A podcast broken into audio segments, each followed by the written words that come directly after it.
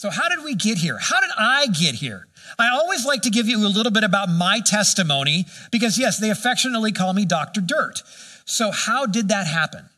And I like to share my testimony because that is what God has, that's how God transformed my life. Before God, my family history, my family trajectory was death by alcoholism, several uh, kids out of wedlock, and just a faith that was either non-existent or dead. But God got a hold of my family's life right around the time I was five years old. My mom was anorexic. And when she was, uh, the day before I was born, she weighed seventy-two pounds. After I was born, she weighed sixty-seven pounds. Had to live with my grandparents for a while because they thought that she was going to kill me. Um, spent a lot of time growing up with grandma and grandpa because of that. But it was in that moment of anorexia, my dad having a nominal faith that had been kind of burned by the church, but also just, uh, he would rather be playing basketball and prior to my mom doing things with other girls other than my mom. And in this mix, my aunt locked my mom out of the car on I five just outside of Seattle, Washington, and said, "Get right with Jesus, or I'm not letting you back in this car." My dad, who kind of was a Heinz fifty-seven of faith and converted to Catholicism to marry my mom, was surrounded by individuals that he were all of his friends, and he just... My dad would have a party at his house on Friday, on Saturday night, and he would have the party, his friends would leave, and then they would come back, and there just was this, nothing was real. There was no authentic, and the people of faith that he had ran into weren't real. But the church knew that he was a star athlete in high school, and a couple Christian guys said, "Why don't you come play church basketball for us, Marv?" And my dad goes, "Okay. What does that mean? Play church basketball every Friday night, do what you love, but you got to go to church at least once a month." He'd get fouled on the basketball court, and guys would drop words that you don't say in church. But for the first time in his life, he found men who would say, "Hey, I'm sorry, I shouldn't have done that. That's not Christ-like." And every Friday night after games, they would invite our family to Big Scoop ice cream. And he was surrounded with people of authentic faith. Anorexia, people working in my mom's life, getting to play church basketball. And then there was a miraculous move of God that took place in Bellingham, Washington in nineteen ninety, or nineteen eighty. It went for nine weeks in a row. One night after another for nine weeks, and it just never stopped. People from faith, from no faith, from every faith were coming, and God was touching. The very last night of the, the very first night of the crusade, my uncle, who was an acute alcoholic, had bricks of marijuana in the attic before it was ever legal in any state, especially Washington, was famous for blacking out, stealing dump trucks, and driving them through restaurants. The first night of the crusade, he went forward, he accepted Christ, and God delivered him from drugs and alcohol overnight. The last night of the crusade, give or take, I may be a little evangelistically speaking, but right towards the very, very end, my dad saw enough change in my uncle playing with his church basketball. My mom had just then just barely given her life to Christ as her Lord and Savior. We went to the crusade on that last couple nights. And at the age of five, I gave my life to Christ. And that changed the trajectory of everything. We had this journey of faith where we would go to the Catholic Church on Sunday morning, and I would learn about respect and tradition. That's why I love the Lenten season. And then my neighbors invited me to Baptist Awana, and I learned how to recite scripture and memorize it. Second Timothy two fifteen, study to show thyself an approved workman who is not ashamed of the gospel of Christ. It's still stuck in my head. And then my high-functioning alcoholic grandfather went to an Assemblies of God church, and so we would sneak into there on Sunday night because that's where my aunt had gone when she locked my mom out on the freeway. That changed the entire trajectory of my family's life as we grew and we were discipled and as we were taking in all these things of who Jesus was. and God put on my heart to become a missionary. And if you want to be a missionary, especially in the denomination at the time that I was in, you had to go to Bible college, you had to pastor, and then you could go. So I went to Bible college. I got a missions degree. And then I found my amazing wife. Her, her name is Mary. And uh, just as we were getting ready to apply to be missionaries in Africa, God said, I want you to get your P H D. My goal in Bible college was to find a bride, get involved in ministry. My G P A hovered right around here. Getting a P H D? No. So through a series of open and closed doors, roadblocks, miracles, seventeen years of pastoral ministry as an Assemblies of God minister at Presbyterian churches, community churches, A G churches. I'm a, I'm a little like a little bit of everything. And all of those things led to way too many degrees. For some would say their own good, but mine, all of these different degrees led me to a spot where I have a P H D in soils, but I also have a degree in church ministries.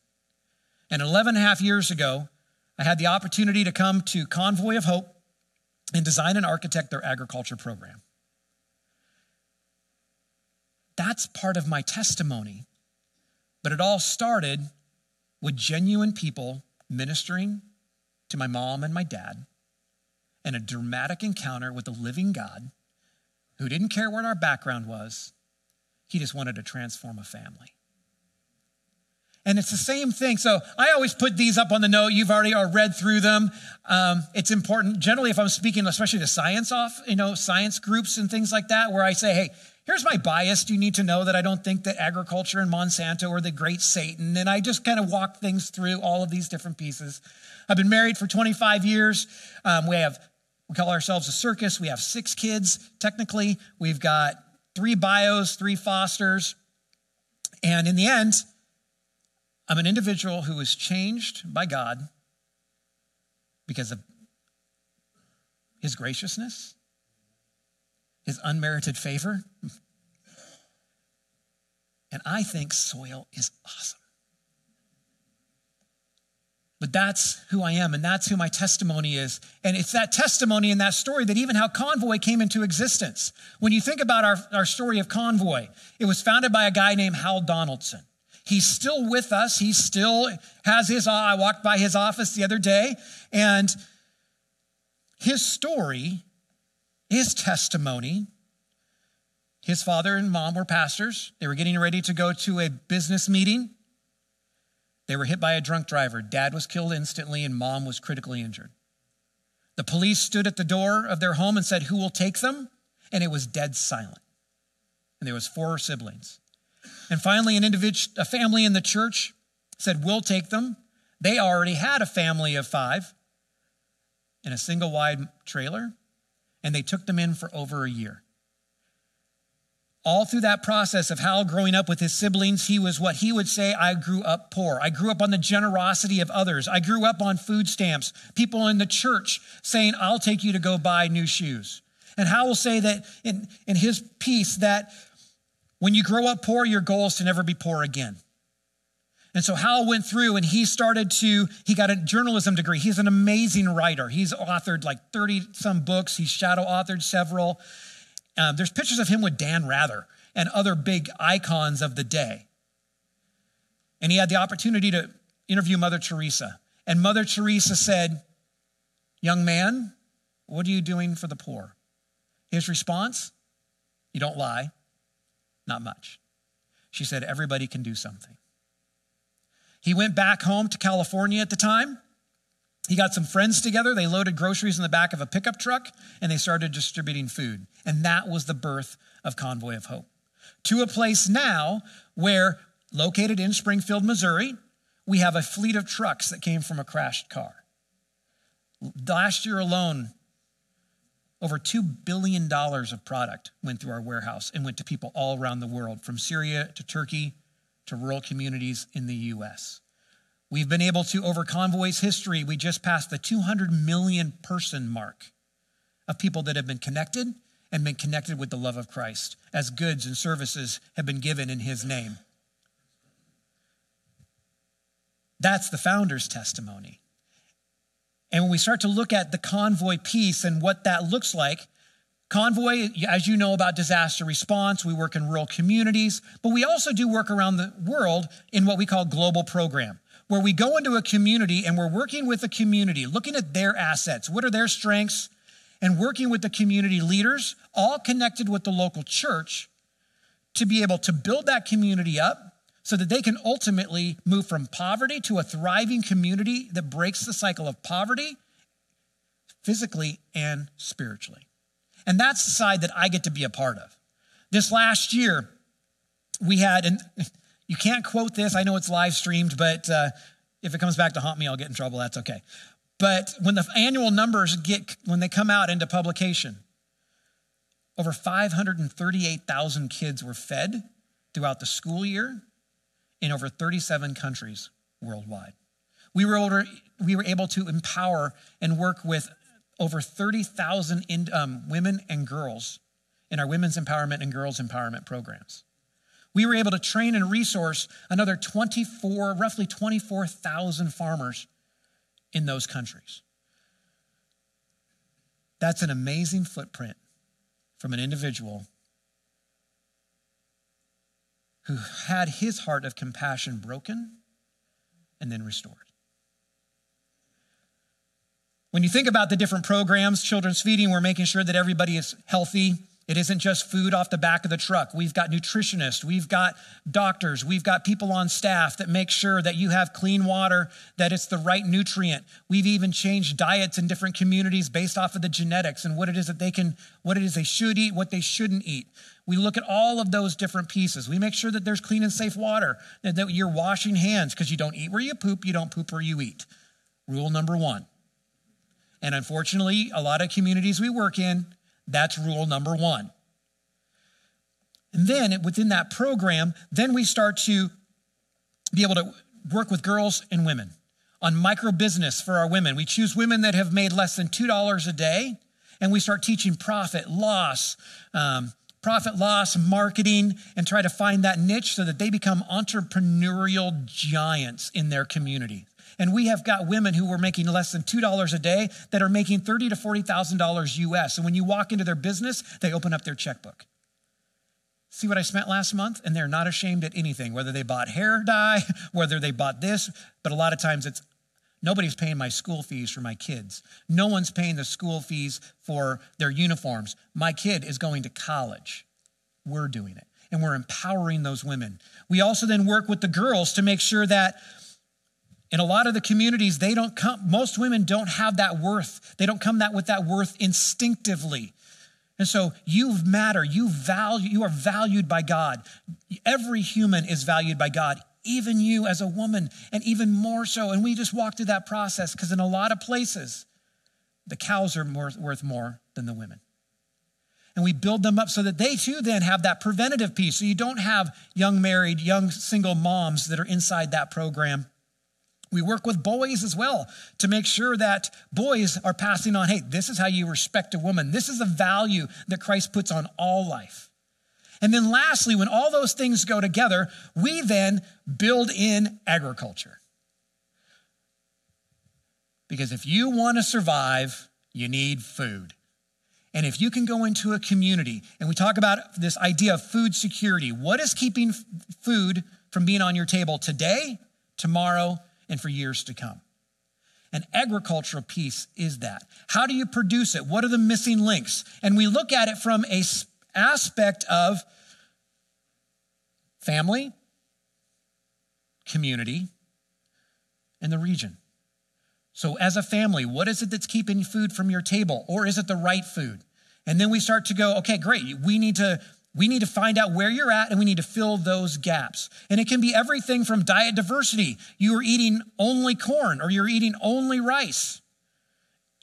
Well, we need to add diet diversity to that mix. And then when we, and we always are teaching in schools. We've got basically four H's or mini F F As um, in most of the countries that we work in to be able to install that agricultural education at the base level. Then we start to look at the community. What is it that you're growing? Can we help you with your production? Can we help you increase your yields? What do we need to be able to do from an organics methodology? What can we do from a synthetic methodology? How can we bring all these pieces together? Oh, you've produced all kinds of food, but yet you're losing it all in the field because there's no market, there's no transportation, there's no storage, and you've got post-harvest loss. We work with all of those pieces to be able to build our communities up. And we do that with coaching calls, mentoring calls, and local staff and consultants in every one of those countries. Because those country agronomists, those country specialists, they know that soil, they know that pest, they know that disease. And since we started agriculture um, eleven and a half years ago, this last month we were able to surpass over eighty thousand farmers have been trained and resourced in best practices and elevated their education knowledge all around the world. We're noticing that around the world, even in the United States, as COVID has really created this, this break in the supply chain, and that food and food security is on everyone's mind around the world, but also even here in the United States. There is a new urgency on this idea of supplemental food and groceries. And around the world, the emerging farmer or that first generation farmer, or in the United States where my grandpa isn't around anymore. And that's how I used to go and either go to his garden and mooch his garden, or I'd get advice from him. There's this, this gap on, in really the extension of taking the best science to the people and the people back to the science to shape it. So Convoy, our goal is to train one hundred thousand farmers every year by twenty thirty around the world, here in the United States, North America, and globally.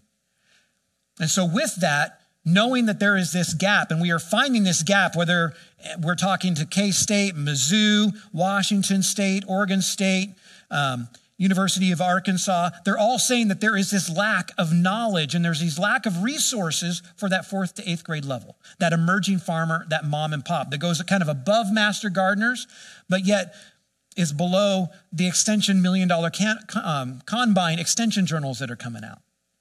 So Convoy of Hope sees this need, and what we've done is we have launched the Center for Agriculture and Food Security in Springfield, where our goal is to be that resourcing arm for people all around the world.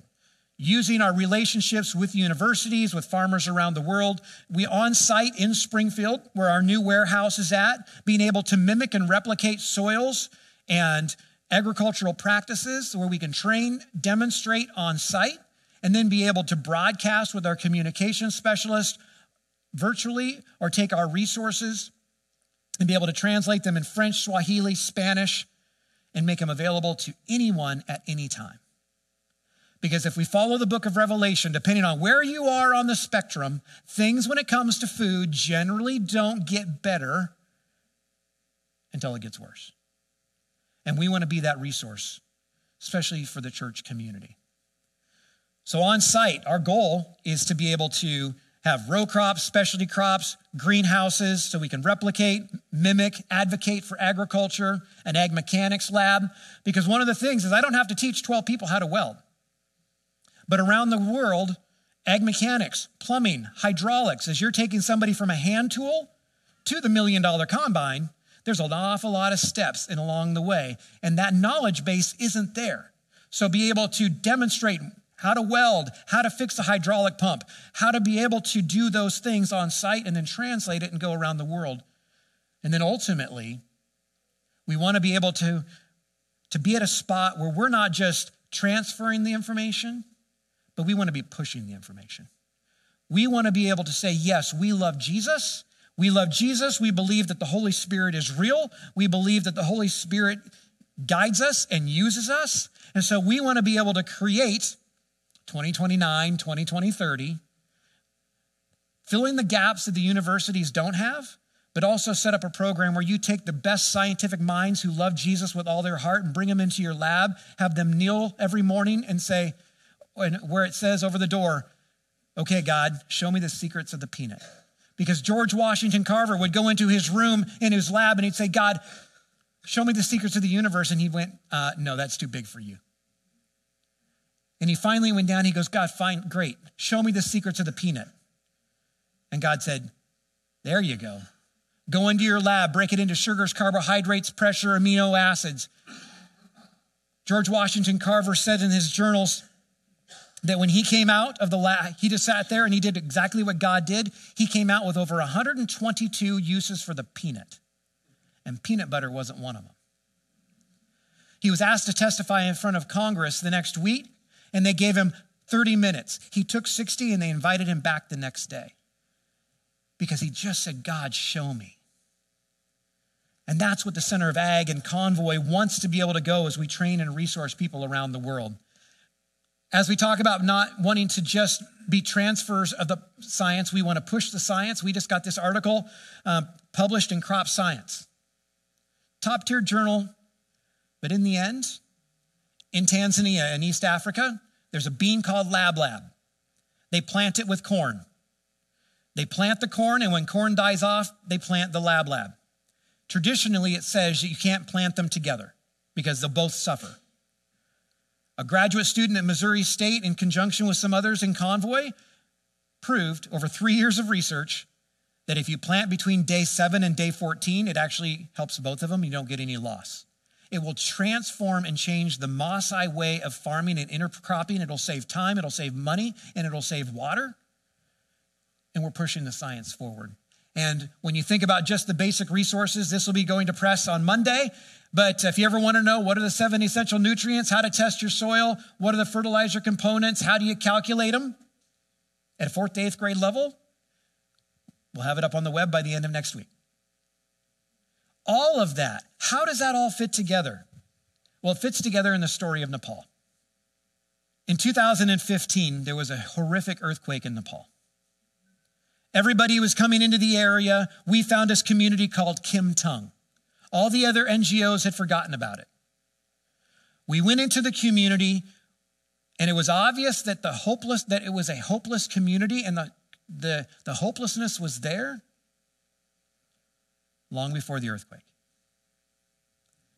It can be summed up like this. I was sitting with Pastor Samuel, and um, about a year and a half after the earthquake, and we're watching, and we're going into this other community we wanted to work with, and we're watching twelve to fourteen-year-old boys play soccer. And he said, Jason, two years, every one of these kids is gone. I go, what do you mean? No men stay. No, none of the boys stay. And then I started to look around, and there was. There was no boys over the age of fourteen in these communities. I'm like, where do they go? Dubai, Kathmandu, Europe, United Arab Emirates, everywhere they can go to do construction. And when you pull into, when you go to the airport in Kathmandu, they're lined up. They've all got folders and they're all uniform. They've got all of their forms together, and they walk up in a single file line, and they go and they make two hundred dollars a month in some other country, and they ship it back.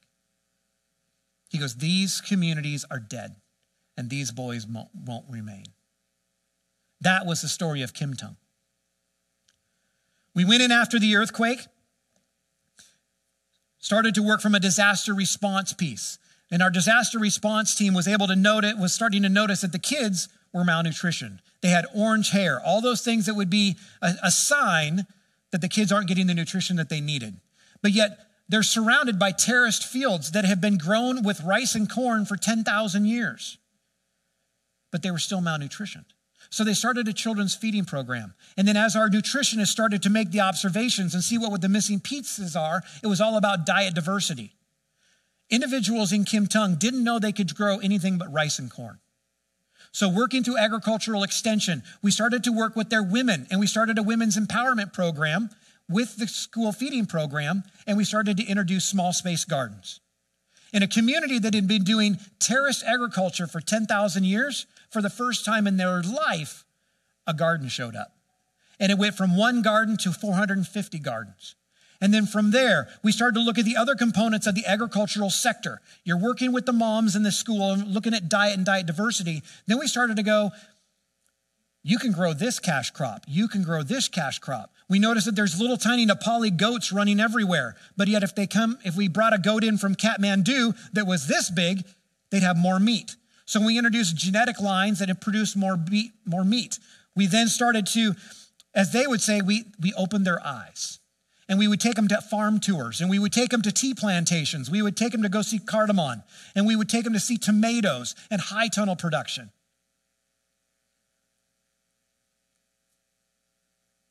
In the end, it was such a successful program in that we have what we say, we have completely exited Nepal. We have at the village of Kathmandu, or of Kimtung, because it is completely sustainable. It has, they own their school. They own all of the different pieces. Their agriculture has increased. And we exited that program in two thousand twenty.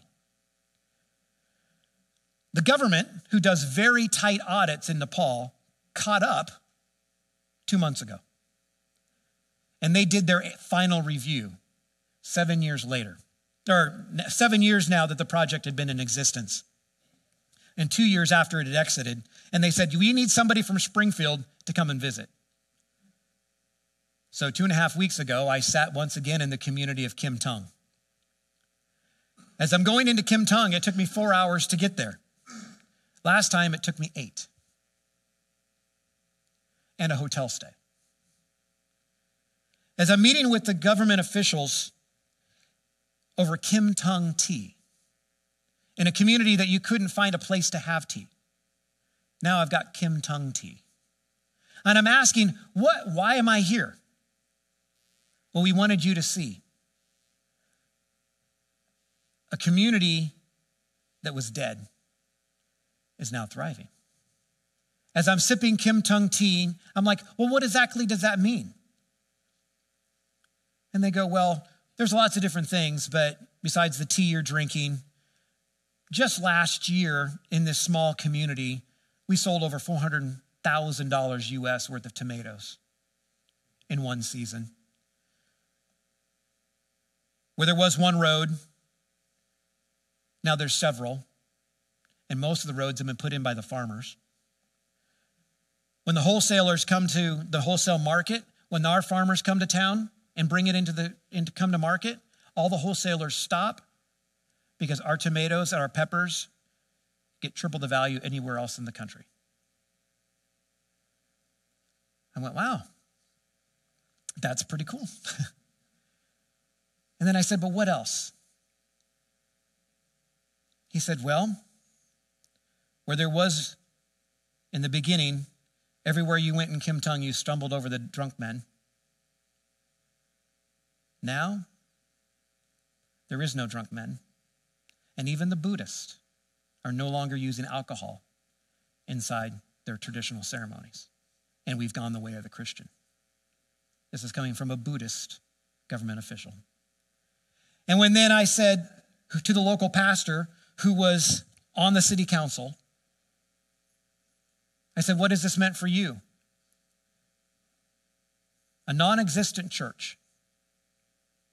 And he goes, well, we just finished our four hundred fifty seat sanctuary debt-free. And people are coming to know the faith of Jesus daily. That is the power of agriculture. That is the power of Jesus. And that is the power of compassion. The last photo is, is three boys.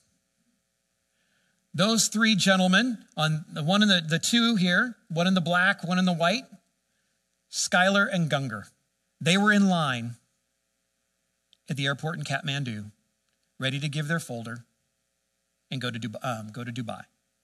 They got ripped off. When they found out that they had been ripped off, they didn't know what to do, but they heard that something was happening in the community of Kimtung.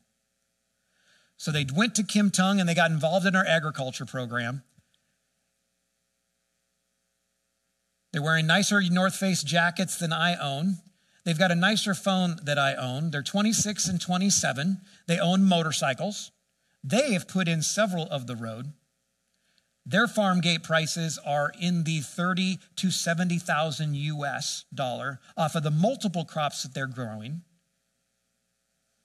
And they're planning a vacation to Thailand so they can finally get a stamp in their passport. In the next community over, I was sitting and having warm buffalo milk with Mungus. And I said, what has this program meant to you? with tears in his eyes, he said, I didn't have to go to Dubai this year. For the first time in my life, I didn't go to the airport and wonder if I'll ever see my wife and kids again. It has saved my family's life forever. And as the church thrives, as men like these lives are changed, their families are changed, generations have changed, and it all is surrounded with the compassion of Christ. I gave Pastor even less than a minute this time. My prayer for you, and this is what I leave you with. As you see some of these amazing things that Convoy's done, and yes, I'd love to be able to brag on it because it's God. At the same time, each one of you, there is something in your life. There is something that you have of extreme value that God wants. Whether it's here in the church, whether it's in the community, he wants it, the world needs it. The world needs authentic individuals of faith who are willing to play basketball, foul on the field, on the court, maybe say something they're not supposed to, but they apologize and they're authentic, and that's what the world needs. And it all starts with a piece of compassion and kindness. But this idea of compassion in the New Testament and in Greek literature is that it comes from the bowels and that it's moving. It makes you want to do something. And in the Greek literature, compassion is always a noun, except for in the Bible where it's always a verb. Whatever it is that God is asking you to do, do the thing in front of you. Doing compassionate things is messy. I am leaving right after service because I've got a guardian ad litem coming to my house to basically take and do the white glove test to see whether or not I still get to keep foster kids, because it's all a mess. Compassion is messy. But when we step out and do what God has asked us to do, do the thing that is in front of us, he can take a car that was wrecked and turn it into a community that was transformed. And what he's done in the hearts and the families of Kimtung, he can do in your family. He can continue to do in your, your community, because that's what he wants. When you leave here today, say, God, what is it that you want me to do? How can I be your hands and feet today and do the next thing that's in front of me? Because when the church does that, that's when the gospel is so irresistible that every community is changed forever, to a point where even the Buddhist monks don't drink.